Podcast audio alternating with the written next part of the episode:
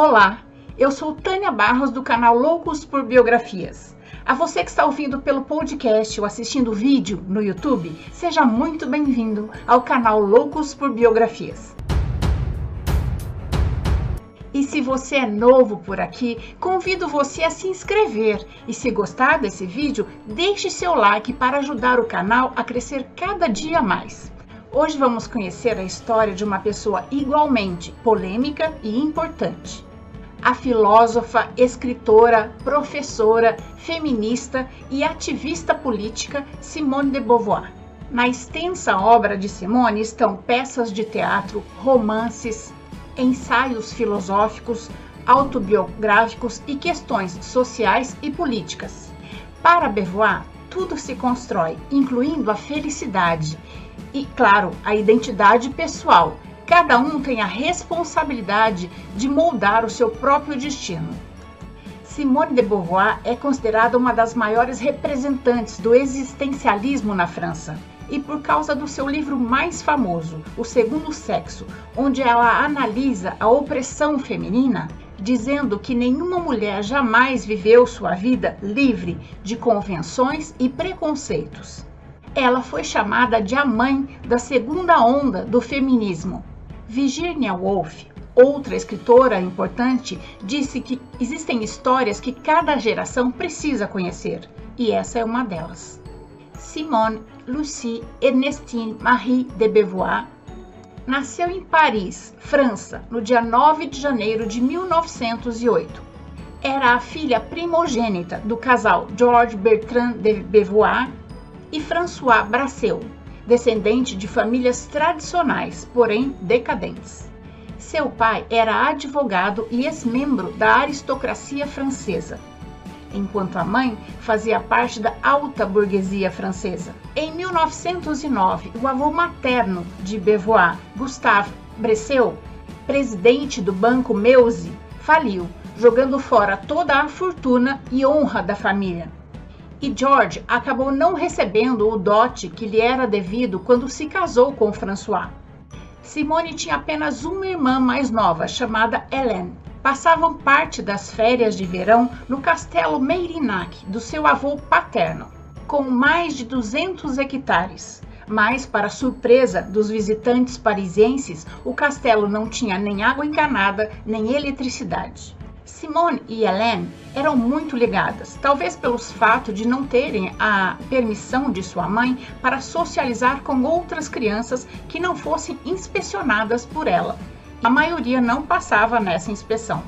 Aos sete anos, Simone fez sua primeira comunhão privada.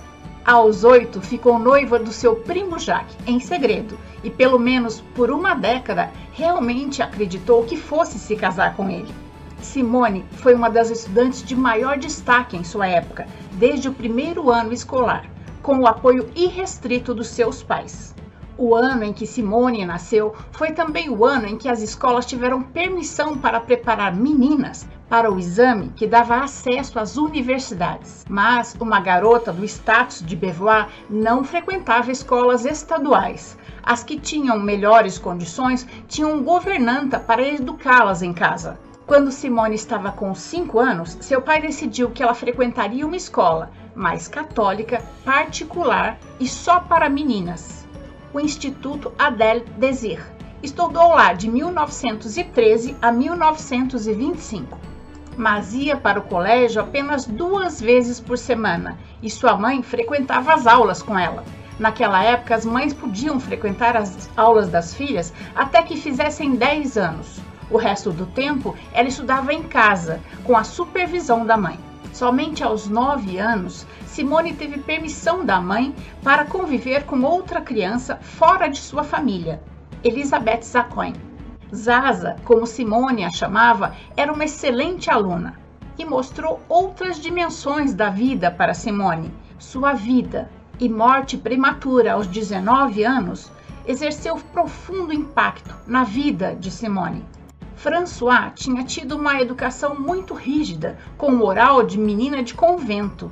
Ela confundia desejo com pecado e ficava enojada com perguntas íntimas. Simone e Helene tiveram que aprender sobre as surpresas da puberdade com sua prima Madeleine, que contou a elas durante as férias de verão que logo seus corpos sofreriam modificações e que haveria sangue e bandagem. George e François atribuíam grande valor à educação, e François até aprendeu inglês e latim para ajudar as filhas. Enquanto sua mãe era devotamente católica, seu pai era devotamente ateu.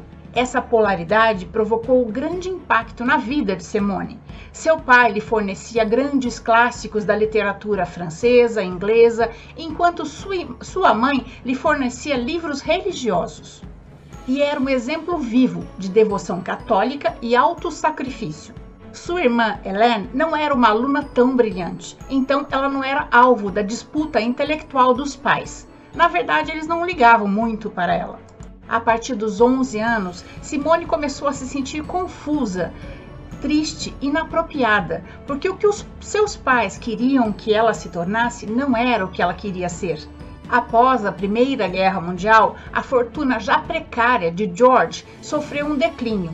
As ações russas pré-revolucionárias que ele tinha perderam valor e a família teve que aprender a viver apenas com o que, ele conseguia ganhar como advogado. Simone e Helene começaram a ouvir seus pais brigando por dinheiro. George acusava a mulher de não ter trazido o seu dote de casamento e François acusava George de não se dedicar como advogado para obter sucesso. Apesar das circunstâncias difíceis da família, George acordava 10 da manhã, ia para a bolsa de valores para ser visto, depois ia almoçar no Jockey Club e só na parte da tarde ia trabalhar. Ficava pouco, porque no final do dia jogava bridge. Conclusão: Após um ano, a família teve que fazer mais economia. Eles mudaram para um edifício no quinto andar, sujo, escuro, sem água encanada, banheiro, nem aquecimento central. Simone e Helene dividiam um quarto tão pequeno que o espaço entre as camas dava só para uma passar. E François não tinha mais empregada. Ela tinha que administrar sua família e seu apartamento ela mesma.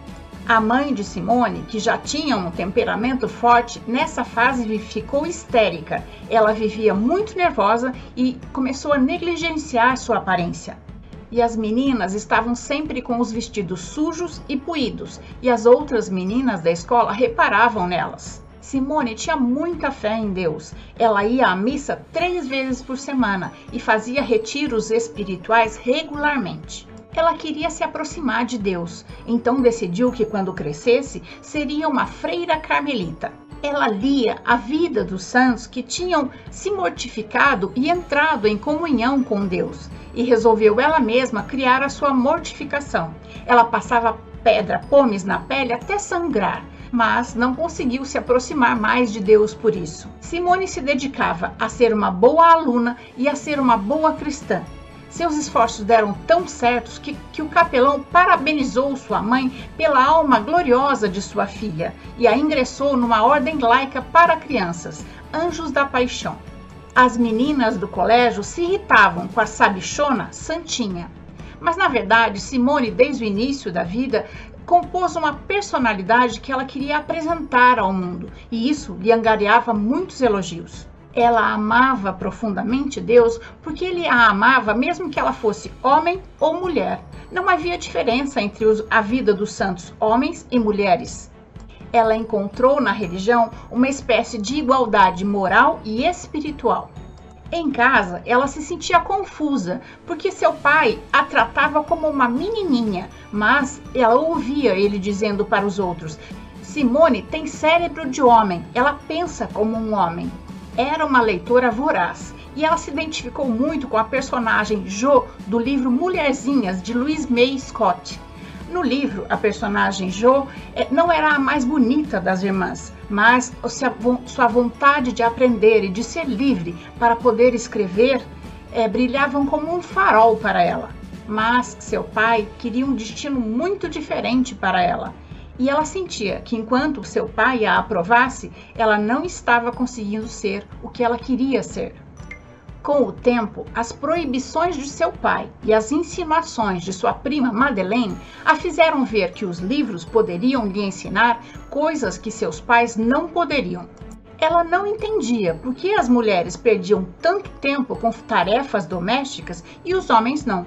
As mulheres também eram menos valorizadas nas conversas. Por mais que elas lessem e se instruíssem, os homens se sentavam e ficavam discutindo coisas interessantes e esperavam que suas mulheres ficassem caladas, apenas costurando ou bordando. Naquela época havia só dois caminhos abertos para as mulheres: o casamento ou o convento, e ela questionava tudo isso. Simone viu sua mãe ser rejeitada aos 35 anos. Seu pai começou a chegar tarde em casa, frequentava bordéis, tinha amantes. Como sua mãe era muito católica, ela acreditava que o auto-sacrifício era o ingrediente para a purificação. E Beauvoir começou a achar o sexo uma questão nojenta. Simone e Hélène descreveram a adolescência como dolorosa e o relacionamento com os pais, principalmente com a mãe, muito tenso. Ela acabou perdendo sua fé em Deus e quando perdeu sua fé, foi como se tudo tivesse caído em silêncio. E pela primeira vez, ela sentiu o terrível significado da palavra solidão. Não é difícil perceber por que Beauvoir perdeu seu, sua fé em Deus. Ela viu que os maridos devassos esperavam que as esposas continuassem santas, ao passo que os ideais de autossacrifício da Igreja Católica consagravam mais sofrimento às mulheres ela voltou a questões religiosas em vários de seus livros. Simone era uma aluna brilhante e, aos 16 anos, formou-se com distinção. Recebeu seu primeiro diploma, que lhe dava direito a concorrer a uma vaga nas universidades. Mas nem todas as universidades aceitavam mulheres, como a École Normale Supérieure, que formava o creme de la creme da elite filosófica parisiense então ela teria que fazer o curso na Universidade de Sorbonne, que já aceitava mulheres. Quando sua mãe contou às freiras do antigo colégio o caminho escolhido por Simone, as freiras lhe disseram que um ano na Sorbonne arruinaria a fé e o caráter de Mademoiselle de Beauvoir. Então seus pais fizeram um acordo. Ela começaria fora da Sorbonne, eh, estudando literatura e línguas. Ela concordou e em 1925 ingressou no curso de matemática no Instituto Católico de Paris e no curso de literatura e línguas no Instituto Saint-Marie. Jacques, seu primo e noivo na infância, acabou se tornando realmente seu primeiro namorado, com a aprovação da mãe, porque afinal ele era um jovem muito rico. Com Jacques, ela passeou de carro por Paris, visitou galerias, leu livros proibidos por seus pais, como Virginia Woolf, e descobriu a música, mas eles não se beijavam. Então, de repente, François os impediu de saírem sozinhos, achando que assim forçaria Jack a pedir Simone em casamento, sem ao menos perguntar se era isso que sua filha queria. François abria e lia todas as cartas que Simone recebia até depois dela fazer 18 anos e jogava fora as que ela achava inapropriada. Não é de admirar que Simone de Beauvoir tenha lutado tanto por liberdade. Simone enfiava a cara nos livros para sair daquele mundo opressivo. Ela acreditava que a educação era a chave para a sua libertação. E o relacionamento de Jacques e Simone continuou escondido da mãe. Mas Jacques não se empenhava muito nos estudos e acabou sendo reprovado nos exames finais do seu curso de direito e estava começando a beber demais. Mesmo assim, Simone continuava lutando por sua afeição por ele. Mas o que ela realmente queria era um amor que lhe acompanhasse pela vida e não que absorvesse toda a sua vida. Certa ocasião, Simone estava fazendo uma peregrinação por Londres com sua tia, quando viu o sofrimento físico dos doentes que procuravam a, a cura ficou arrasada, sentiu nojo de toda a elegância intelectual e sentimental diante dos inválidos. Sua tristeza por não ser compreendida pelos seus pais não era nada comparada à dor e o sofrimento físico daquelas pessoas. Ela se sentiu envergonhada e pensou que uma vida de abnegação e doação completa seria a resposta apropriada. Mas depois de refletir, ela concluiu que estava errada, que ela tinha recebido uma vida e deveria vivê-la da melhor maneira que conseguisse. Desistir de si mesma seria um suicídio moral.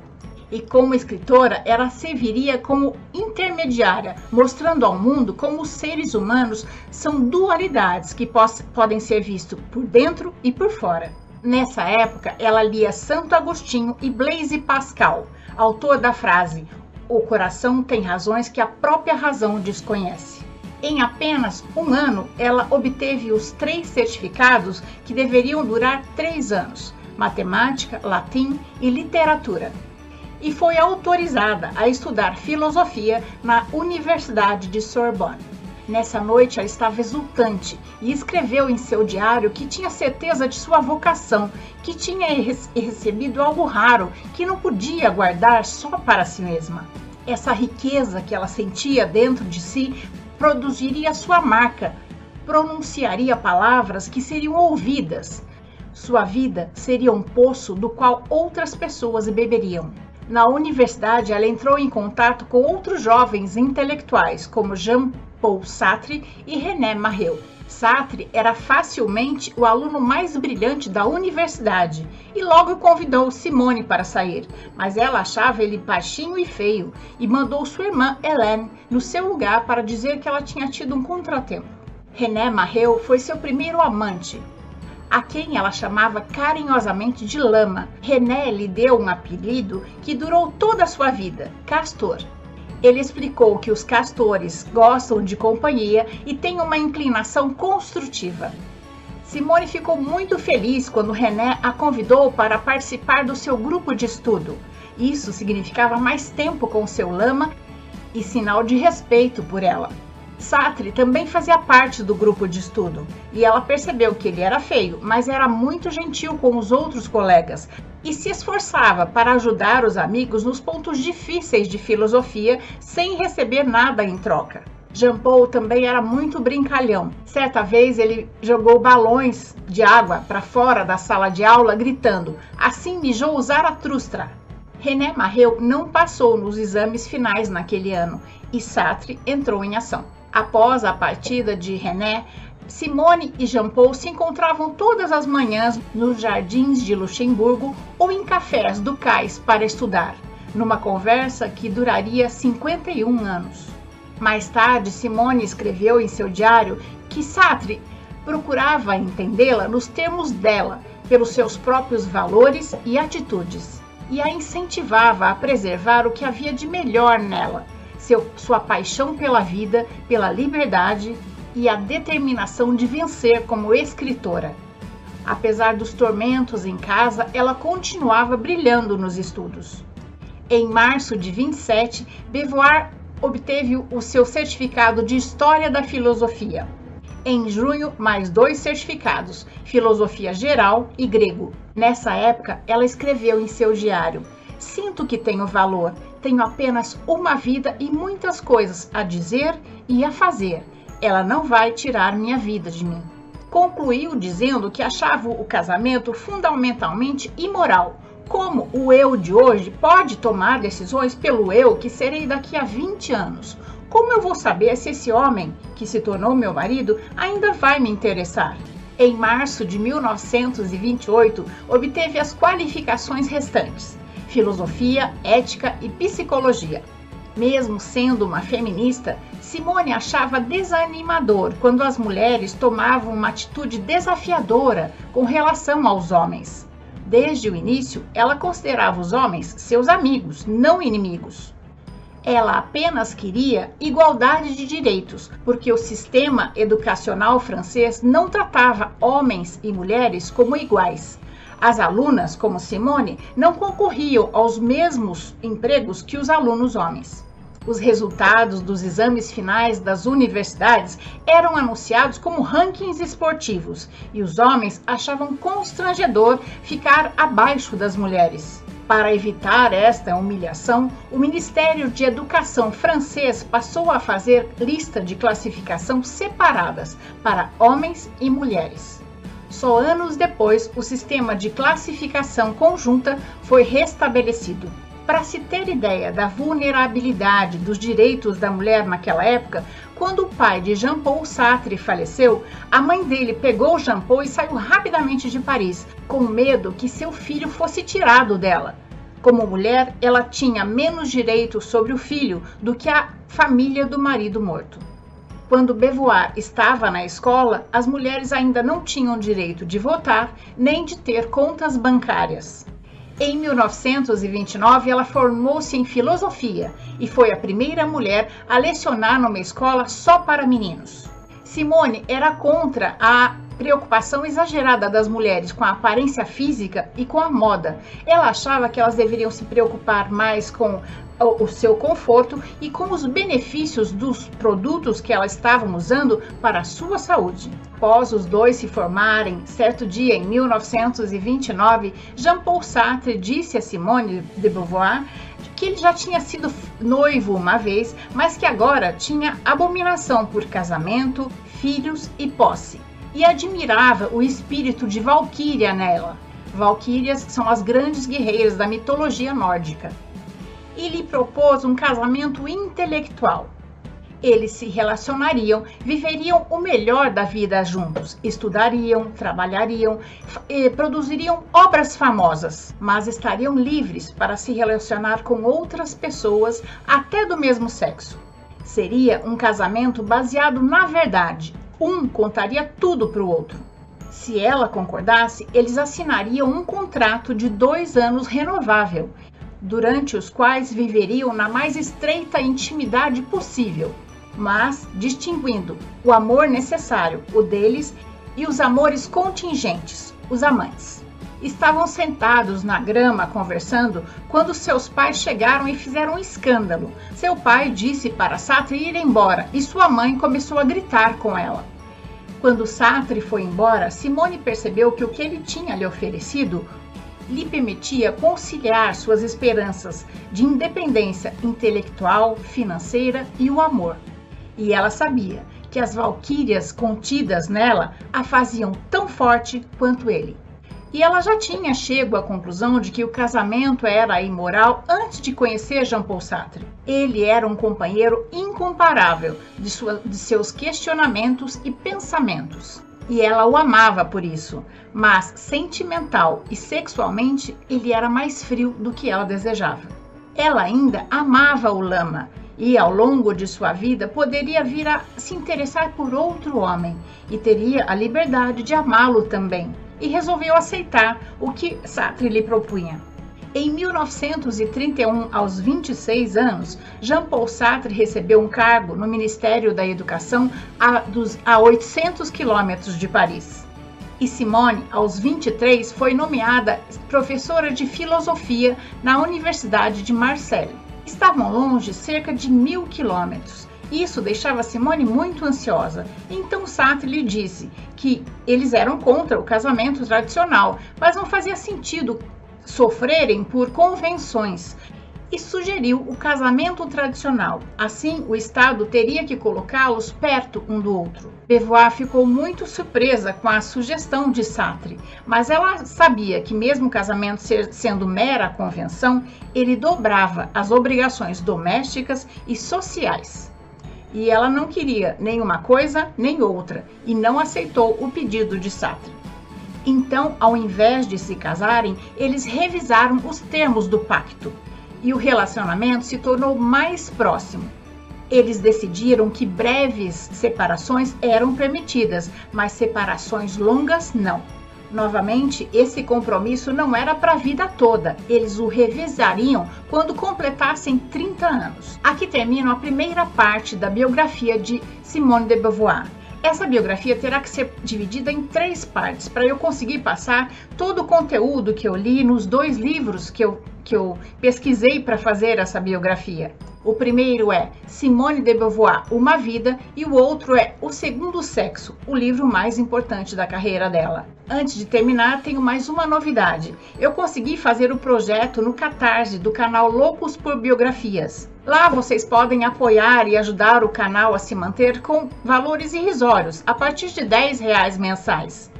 Cada nível de colaboração ganha benefícios, como brindes, sorteio de um livro biográfico por mês e também escolher uma pessoa para ser biografada no canal. Estou deixando o link abaixo na descrição, tanto no podcast como no YouTube do Catarse, para quem quiser apoiar o canal, quem quiser e puder apoiar o canal e se interessar em conhecer melhor o projeto.